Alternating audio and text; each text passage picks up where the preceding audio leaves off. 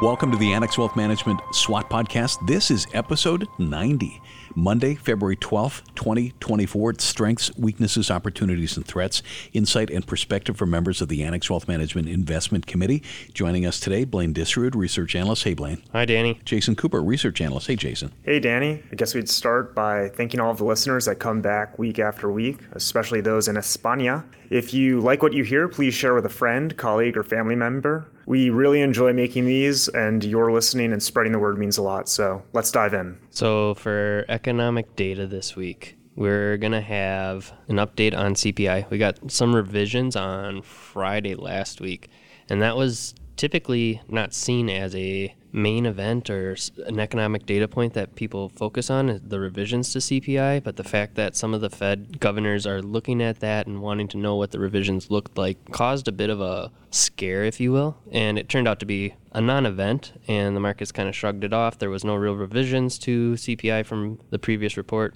This Tuesday reading will be uh, an interesting one to watch. We also get retail sales on Thursday, which from the GDP standpoint, really getting into how the consumer's doing.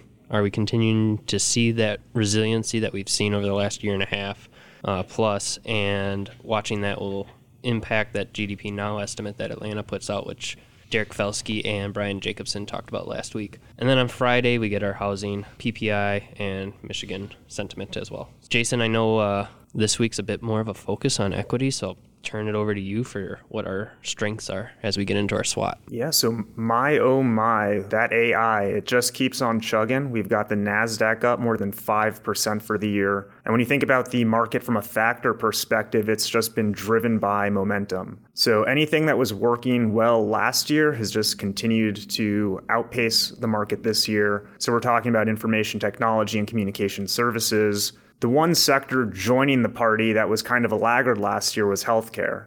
I guess the dominant theme, you know, it's that AI trade. It's not just being dominated by providers of chipsets like NVIDIA or the first users or publishers of software like Salesforce and, and Adobe. Instead, you're starting to see other smaller businesses that are integrating AI into their software systems. I mean, the key example last week was Palantir, which just gapped up on earnings, and they've been integrating it into their product set for for about a quarter and a half now, and it's just really starting to drive phenomenal results for the business. It's a trend that just won't quit. You know what's interesting about it, and Jason, you listen to a lot of earnings calls and get into the transcripts and what the actual management's saying and the fact that you've got this software and this technology that's come about that you know machine learning's been around but the fact that you can use in layman's terms like just simple language to program or work through certain problems that you're trying to get the management teams that are efficient and well organized have figured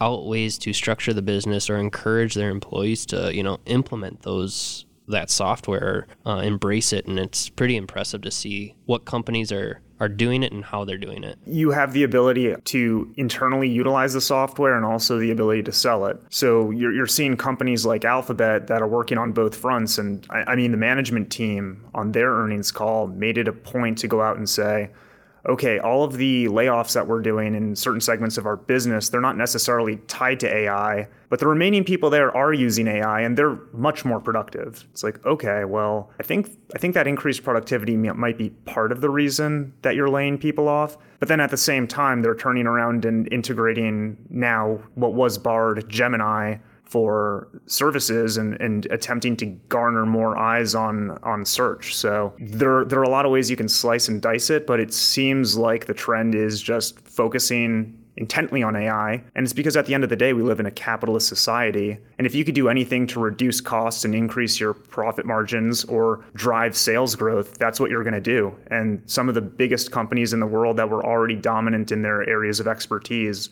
it's just strengthening their moats. Talking about improving margins and having strong balance sheets. Quality so far this year has actually done quite well. Granted, we're about a month into the year, but still the quality factor, which I know, again, Derek and Brian talked about last week, what is quality, has produced. And I think some of that gets back to, and we'll talk about it more later, but the fact that you have the economic data that you had coming out and the fact that the Fed more or less pushed off the March rate cut is getting to the point that companies that have strong balance sheets, that have their capital structure in order, are able to leverage that going forward and improve upon their peers who are maybe overburdened by debt or other factors inside their, their business model. And that balance sheet factor is, is really important in assessing quality. But there's also the other aspect, which is a lot of these businesses tend to have low earnings volatility. So you have all this uncertainty with respect to monetary policy. And I mean, how often do we hear are we going to have no landing, soft landing, hard landing? It doesn't really matter for those businesses as much as their peers. So certainly it seems that the market's willing to pay up for the certainty. But when you think about that low volatility earnings growth, these companies are still growing over time. So it makes sense that their share prices continue to go higher just because at the end of the day, to a degree over the long term, share price should track the fundamentals.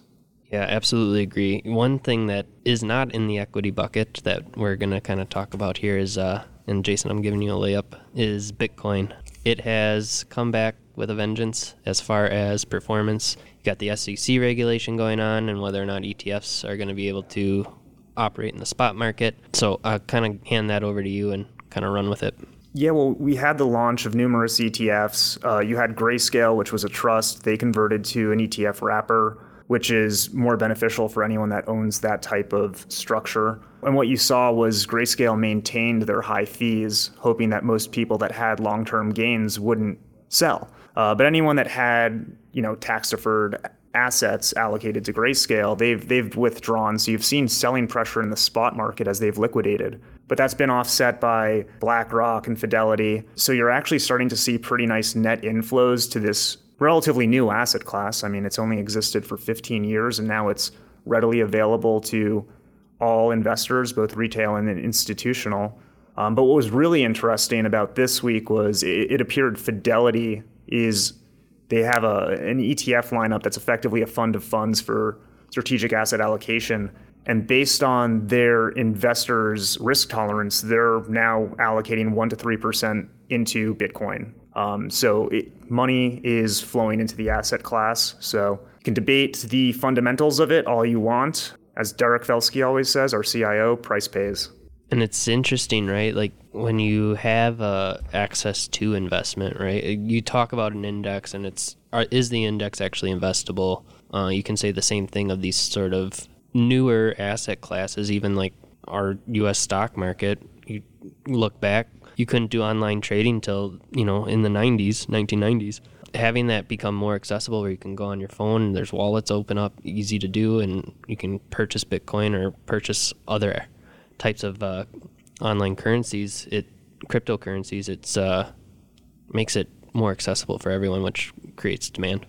The Japanese market has also been strong. Uh, we're getting near new highs. Uh, 1989 was uh, the all-time high in the Nikkei, and we are. Yeah, we were checking on that, right, yeah. Blaine? And, and my uh, my chart didn't go back to the previous all-time high, so I had to have you run it on Bloomberg. Yeah, and we're uh, we're approaching that. We're n- we're not quite there, but Japan has been very strong uh, over the last uh, several months, and that has continued. I think it's a good way to segue into our weaknesses. And we talked about quality factor, AI. One area that's been struggling has been small caps, and it has been for a while. Uh, we've talked about small caps for multiple and numerous times on the podcast. It continues to have and give back kind of the, the performance that you saw coming out of October, where it caught a bid, and now, given the fact that we have higher rates, uh, it, it, just has struggled to keep up with the, the large cap names. I know we've mentioned it previously on the podcast, but a disproportionate number of the names within the Russell 2000, which is a small cap index, they don't even generate a profit. So you couple that with their high levels of indebtedness and the increase in interest rates, and you really do have to question how many of these businesses can continue over the next couple of years given where interest rates are. That doesn't mean that there's no opportunity there because there are a lot of tremendous businesses when you're willing to put your security analyst hat on and dive deep into the business structure, you know, customers. You, you can, for example, find businesses with very low earnings volatility that have rock solid balance sheets that are highly investable and, and making new all time highs. But you look at the overall index and it's really weighed down by a lot of these laggards. and I mean, we've talked about this a few times as a team, but when you think about it, if you own, for example, that type of basket of securities, one of the negatives is anytime you do have one of those good businesses that grows from small to mid cap, it's reconstituted out of the index. So unlike the S&P where you have these great AI beneficiaries that are continuing to become bigger, more dominant parts of the index, you have the great small cap names and they leave. Yes, so you're constantly having to find those growth companies that are actually going to move into that new and larger uh, cap size index. It's something that you know, over time, if you can buy and hold on to the small cap and it comes to mid cap and then becomes a large cap, it's great. But if you're looking at the index itself or trying to invest in that index fund, you kind of have that as a headwind or a potential headwind.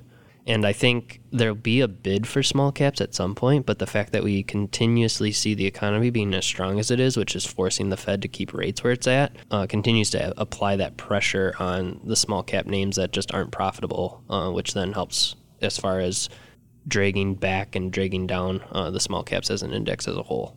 And, and then you think about those higher interest rates. And another area of weakness is really the interest rate sensitive securities or sectors like utilities and real estate. And that's nothing new. We've, we've talked about that, I would have to imagine, for at least the last six months. Oh yeah, I mean commercial real estate continues to be a problem. Saw that pop up recently, and that's still just it's going to play out for the rest of this year. It's something that is going to be a challenge for banks to to work through and reorganize and reconstitute their portfolios as far as their commercial real estate exposure. I think it was Derek on our previous podcast. He was talking about you never know, you know, if there's one cockroach, there's there's probably more.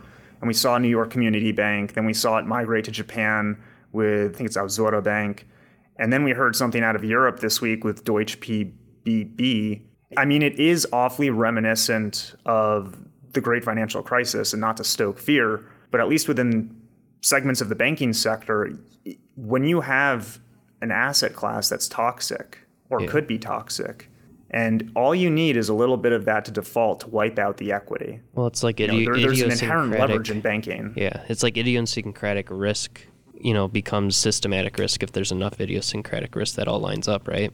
Enough dominoes fall, it creates the, the problem that could persist. Should we be more cheerful and turn to opportunities? Good idea. The market breadth has been, you know, improving underneath the hood. We talked about the Magnificent Seven for a while last year, and this year we've actually seen a more equally weighted or, or wider breadth come online or starting to come online. It's not that it's full blown there, but it there are certain areas that are starting to show up, and it's kind of a rising tide, if you will.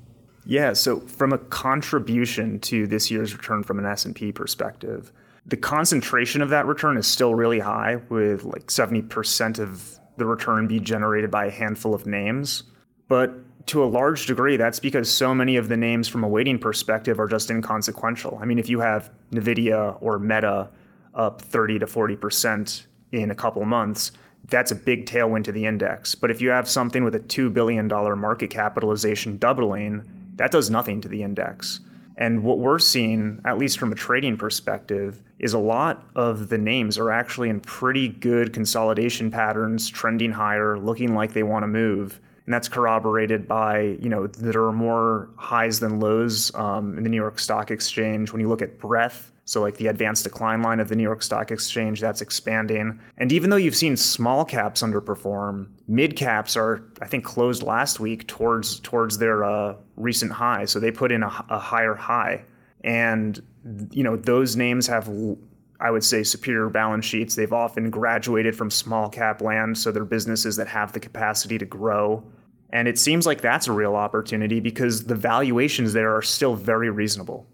And that kind of goes back to our weakness in small caps. Like if you're finding the right ones and you're doing the due diligence on those companies, there's still opportunities there. It's just a matter of making sure you're not jumping in with both feet and so forth. You just got to pick and choose where you're where you're working into.